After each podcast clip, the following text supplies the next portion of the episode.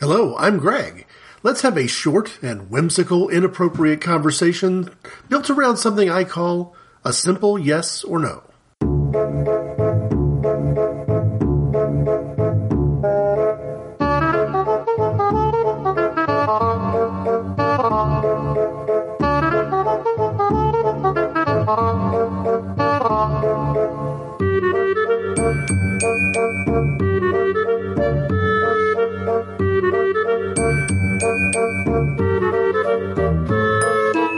I know I've said before in Inappropriate Conversations that I think a particular episode will be short, and my track record isn't all that good at delivering short, but this time might be different. I'm recording this in advance of Easter Sunday for release on that weekend anyway, to kind of maybe be the last Inappropriate Conversation with a topic I have planned for a while. Doesn't mean the show's done, doesn't even mean there was a planned hiatus. I'm just preparing for whatever the future may hold. There are lots of activities happening in the month of April that I need to create some space for.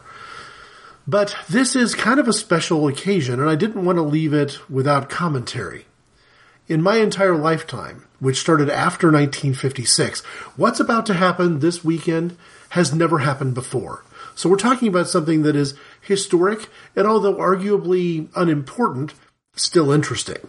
See, I've operated for many years with the notion that time isn't all that real, or if it exists, we give it way too much credit, so that any special celebration built around a particular day, especially if that day has been kind of randomly chosen, yeah, maybe it's not that important either way.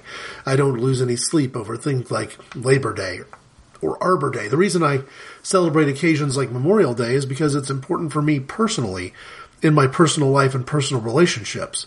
But for the first time since 1956, and for the first time that it'll happen until it happens again in 2029, Easter Sunday in the United States will fall on the same day as April Fool's Day. This year, as I'm sure most people know by now, April 1st is a Sunday, April 1st is Easter Sunday, and those two ideas are coming together. I felt like that simply needed to be acknowledged. Maybe the way I'm acknowledging it is irreverent, and I'm going to grant that right up front, but the way I like to talk about things, even when my irreverence is really, really glaring, is to just use it as the beginning of a conversation. That my faith personally is very strong. I don't have any doubts that plague me, and I don't lose sleep at night over questions about resurrection or even the validity of the life of Christ or the crucifixion of Christ. It just seemed to me that if we're going to talk about April Fool's Day and Easter Sunday in this overlapping time frame, we might as well have a little bit of fun with it. Here's the way I describe it.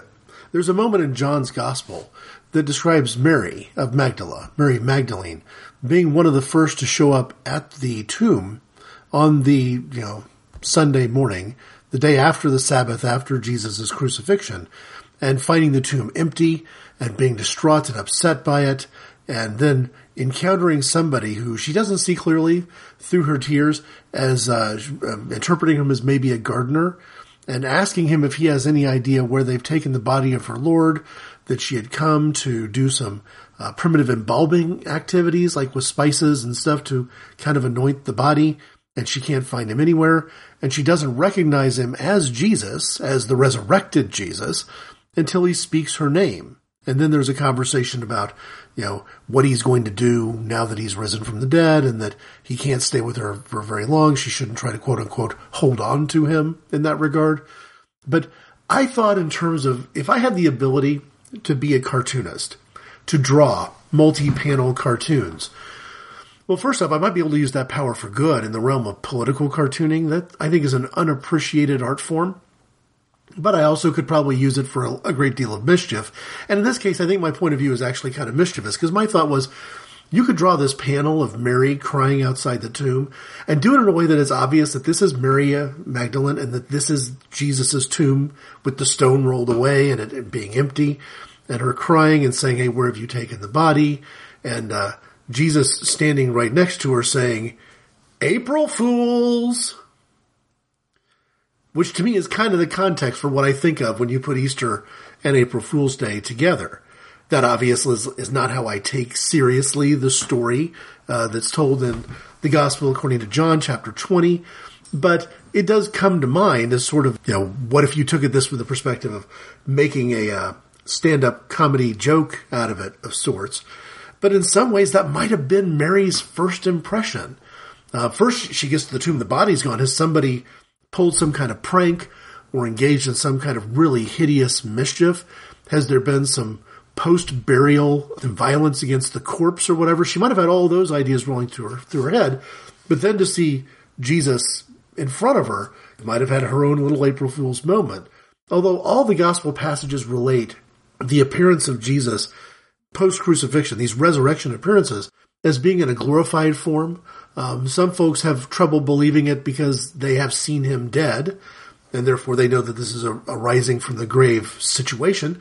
Some don't recognize him because his body is in many ways not exactly the same as the one moments before death on the cross. This is a glorified, perfected version, so to speak. So there's lots of accounts like that. So the fact that from Mary's perspective, she might have felt like this was some sort of trick, yeah, that's nevertheless a valid point of view. And even though I don't feel that the whole thing was just a joke, it is, after all, April Fool's Day. Mary of Magdala was a different drummer on a previous edition of Inappropriate Conversations. Goes back a few years now, episode 134, called Gender Segregation, from December of 2013. Of course, the very first time I referred to April Fool's Day in the context of an Inappropriate Conversations recording was near the beginning of the second year of the show, just a few episodes in, number 52. Probably released early April because I really had a hard time being on time back then. But right around late March, early April, I just called it First Person Comedy. And it was released and recorded with the point of view of the episode itself feeling a little bit like an April Fool's Day prank. Here, I'm only offering one joke from the direct perspective of April Fool's Day, but I didn't want to leave it unsaid. Having said that, I think there is something kind of important that I wanted to note. I wanted to deal with at least some short fiction here and not let the show just be about kind of a one-off joke. And it is short fiction that has this similar level of irreverence to it. I'll talk about it a little bit after the different drummer segment when I want to share the short story. But the lead up to it was around the time that I moved to Ohio many, many years ago. I don't think I'd ever encountered... I hadn't spent a lot of time in cities that were big enough and close enough to water to have a pigeon problem. It's not that I'd never seen pigeons before, and it's not like you only get pigeons in places like Chicago and New York. That's not true either. But I just hadn't really spent a lot of time with it, hadn't really, you know, dwelt on the bird as either an Audubon Society observer of wildlife or as a nuisance that was aggravating and annoying. It just never occurred to me. But I remember the first year that I was living in Ohio, not too far from the Great Lakes, you know, an hour or so away, people talking about the mourning dove and whether this species of bird called the mourning dove was more like a pigeon or more like a dove. And, you know, I don't really have a point of view about birds. I'm not going to go into an Audubon Society detour or, you know, sort of distraction here. But it was interesting hearing people talk about pigeons and doves from the perspective of them being a legitimate point of potential confusion. Like, we weren't sure how to view this one species of bird. Was it sort of the flying rat idea that some people have about how aggravating pigeons can be? Or was it just one variety of the dove species, which, of course, is a type of bird that is held in, has always been held in some degree of reverence? That's an interesting question.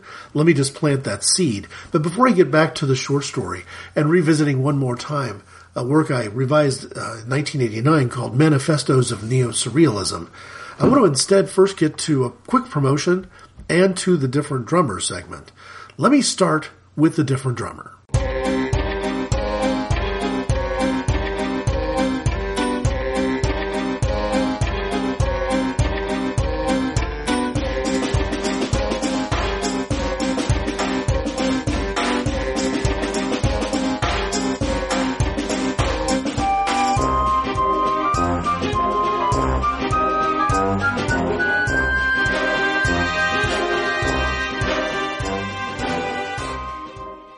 I'm going to guess that a short episode is going to have a short different drummer segment, in this case with actually a physically short different drummer. I'm once again not only going back to fictional characters for a different drummer, but I'm going back to The Muppet Show. I previously named Statler and Waldorf as different drummers.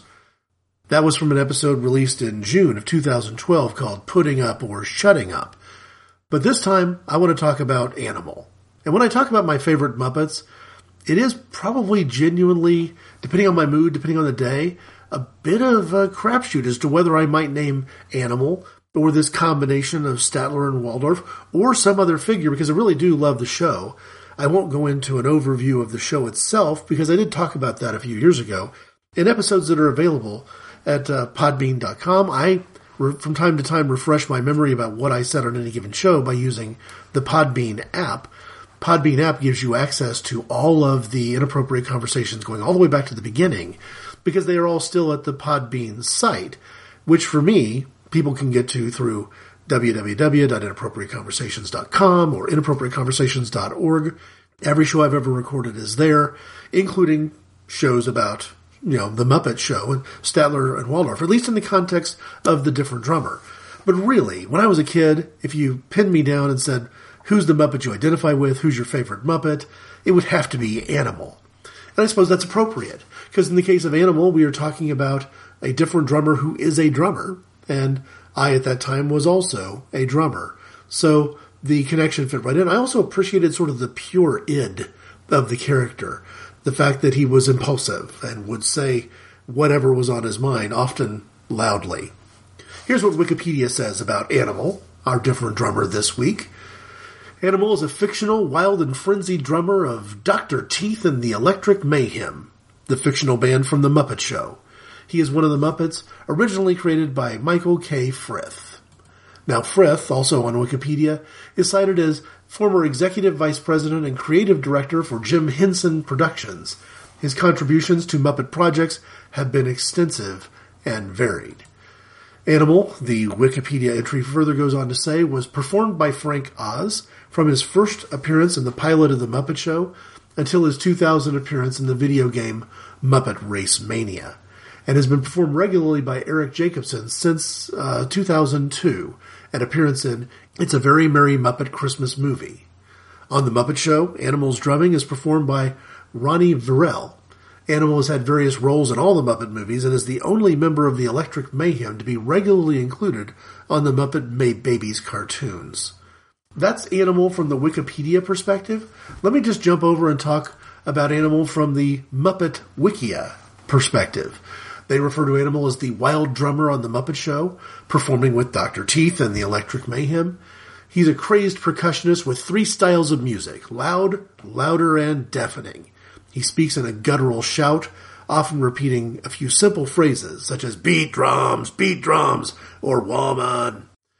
In relatively calmer moods, he is capable of more coherent conversations, but these instances are infrequent.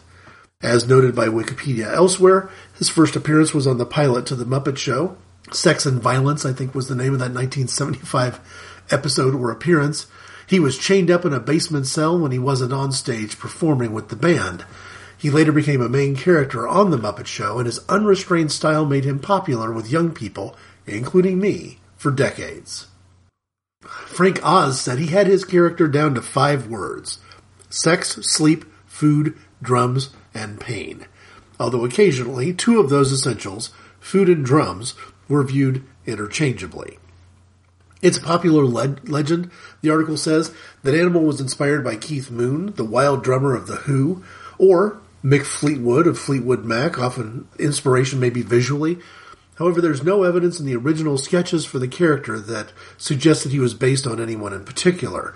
I'm willing to grant, leaving out more exploration of Michael Frith's design, that maybe it's fair to say that no one built Animal as an intentional callback, throwback, or even tongue-in-cheek criticism of Keith Moon. I will just say that when I was a kid, learning rock and roll, still one foot in the future as a teenager who loves rock music and classic rock music in particular, and a kid enjoying The Muppet Show well into my college years, I saw the connection right away between Keith Moon and Animal. And among my favorite moments of pure id in the history of all the incarnations of Muppet shows over the years have been the drum-off moments, drum competitions, if you will, between Animal and famous drummers like Buddy Rich or Dave Grohl.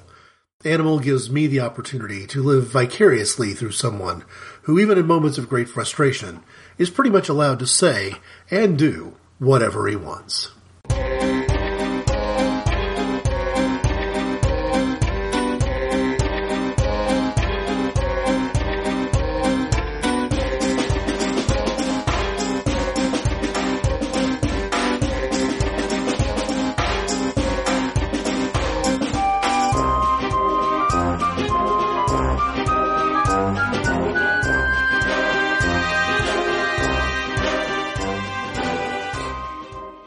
In 2015, late August of that year, I attended Pride 48 in Las Vegas, Nevada, and at the time when I was there, did a live recording that was released as the podcast Walk the Earth 30. I'm pleased to say that Pride 48, after a couple of years off, is back with a podcasting expo this year in New Orleans. From Friday, August 24th to Sunday, August 26th, although I suspect there will be a lot of people who are there either preparing or still celebrating from the Thursday before to the Monday after, if not more, but at least officially from Friday, August 24th to Sunday, August 26th at the Holiday Inn Superdome in New Orleans, Pride 48 Podcasting Expo will occur.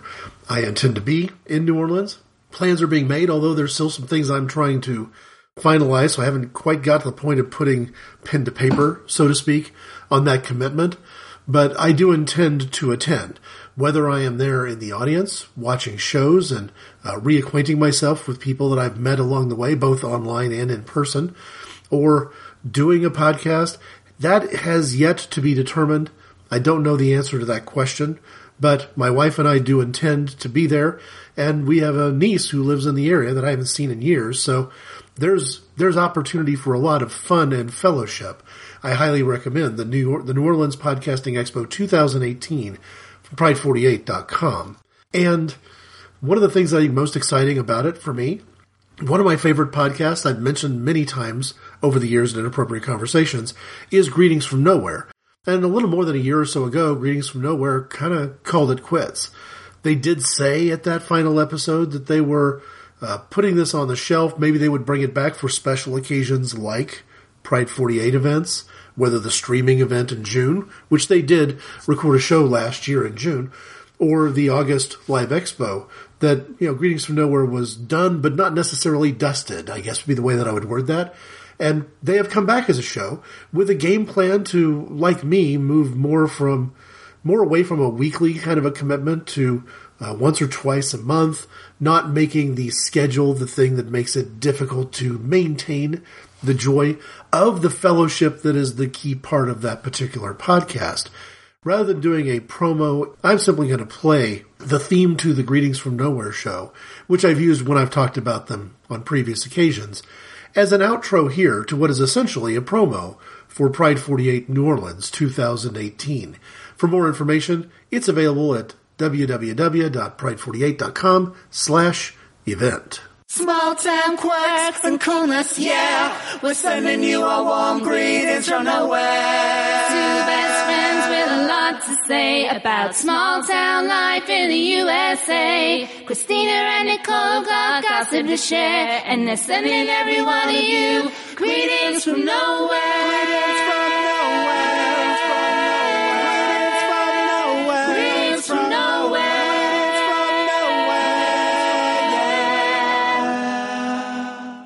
I take writing very seriously, probably evident from the podcast, and from times when I've shared things that I've written in essay form, that if you look back to the previous Inappropriate Conversations, at the point of this recording, this is Inappropriate Conversations 208.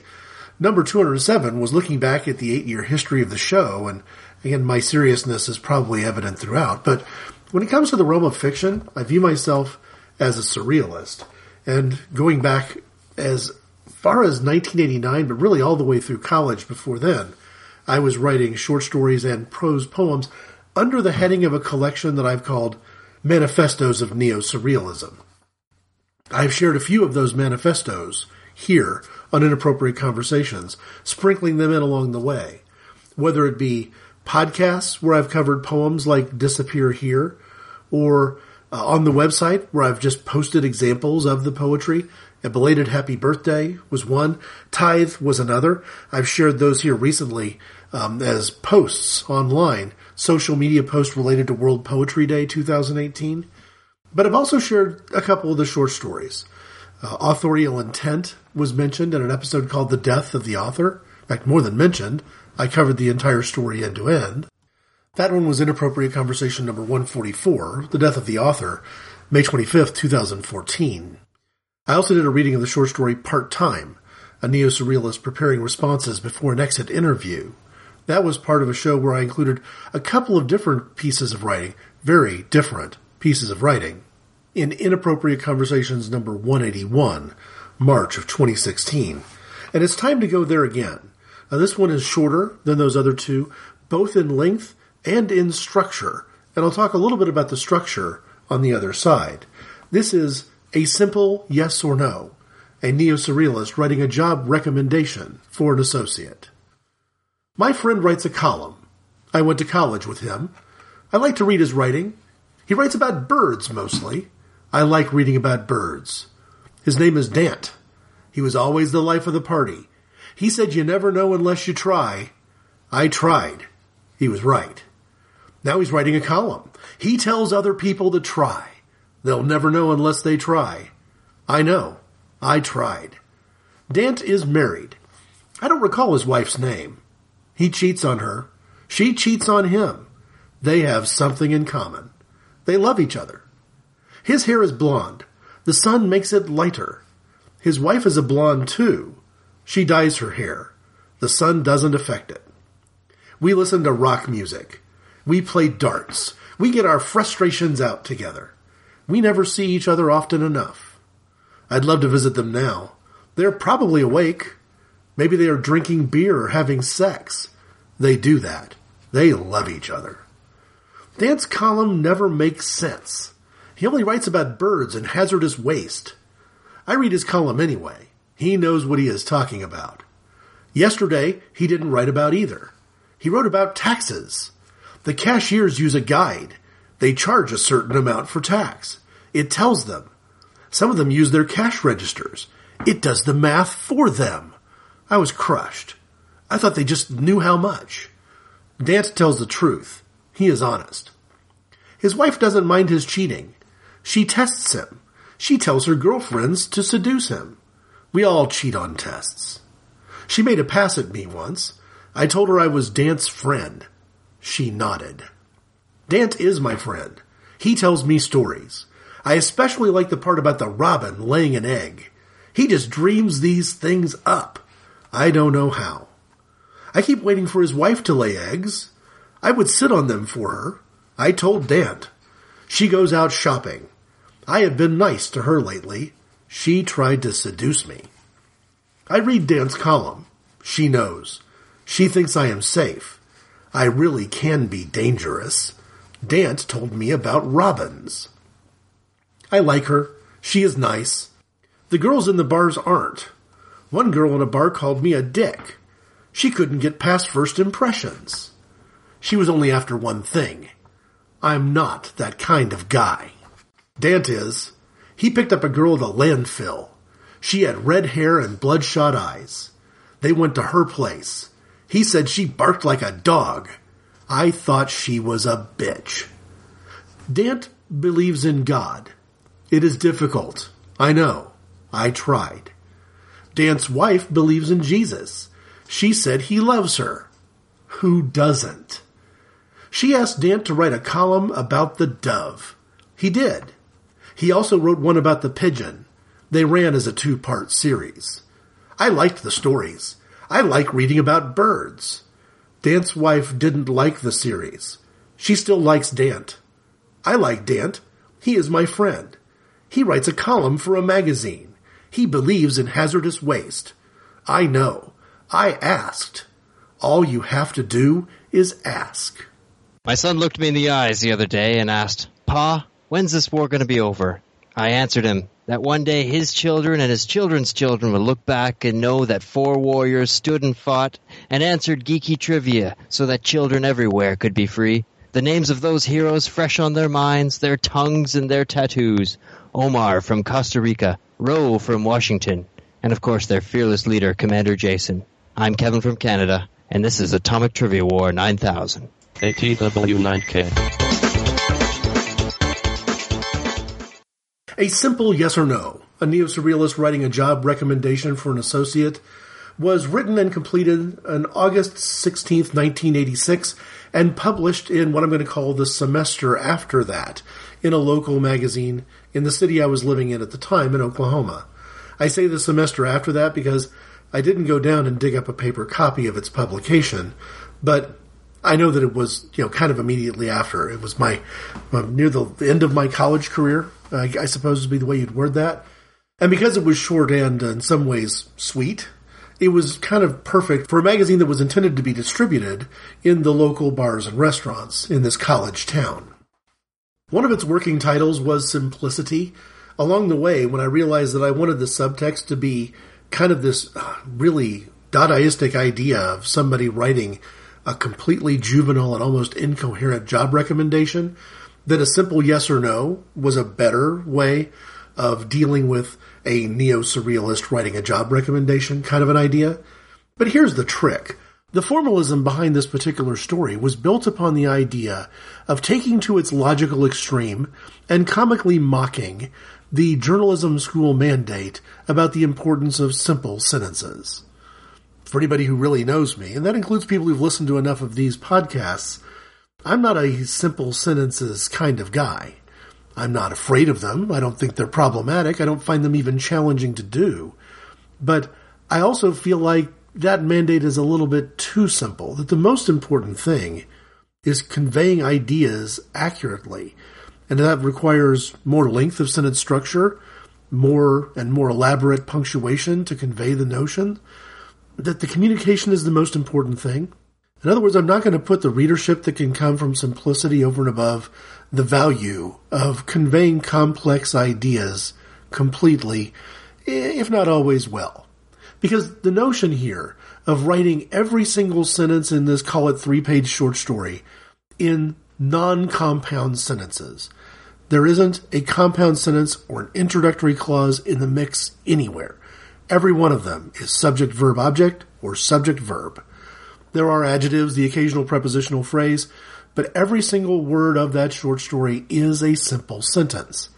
And while at times it flows along at a brisk pace, it is in many ways a quick read for that reason, fulfilling the concept that my journalism professors were trying to convey to me. It's also simple in less praising ways. There's no doubt that the narrator here comes off as kind of somebody with a learning disability. Somebody who's not all there, somebody who's not quite bright, somebody who isn't capable of complex or abstract thought. Now, I'm not in any way being ableist against people who really do have learning disabilities and a very tough time, grasping complex ideas. I'm just saying instead that there's no one right way here, that it's important not to go from one extreme to the other. A sentence structure like maybe a James Joyce chapter in one of his books where the entire thing is a capitalization and punctuation-free run-on sentence. Okay, not ideal for comprehension. But neither is trying to make a point or make a recommendation that's chopped up and distorted by some overarching strict rule about how we're going to use grammar, even though we're capable of so much more. Notice as well that the short story, A Simple Yes or No, does include what I consider to be a cliched joke about whether or not Christians are actually following the dove or acting like pigeons, and I used the wife character in the story as my dupe for that joke. If nothing else, consider it a joke for April Fool's Day, 2018. Thanks for listening.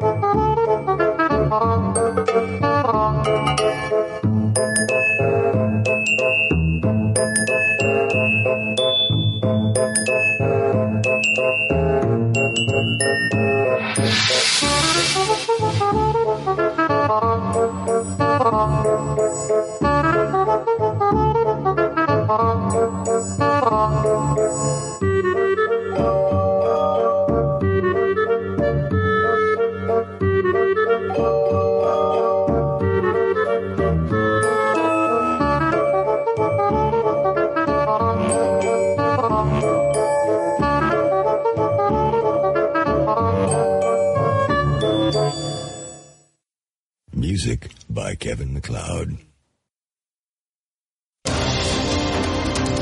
This show is a proud member of the Pride 48 Podcasting Network. Check out other great podcasts at pride48.com/shows.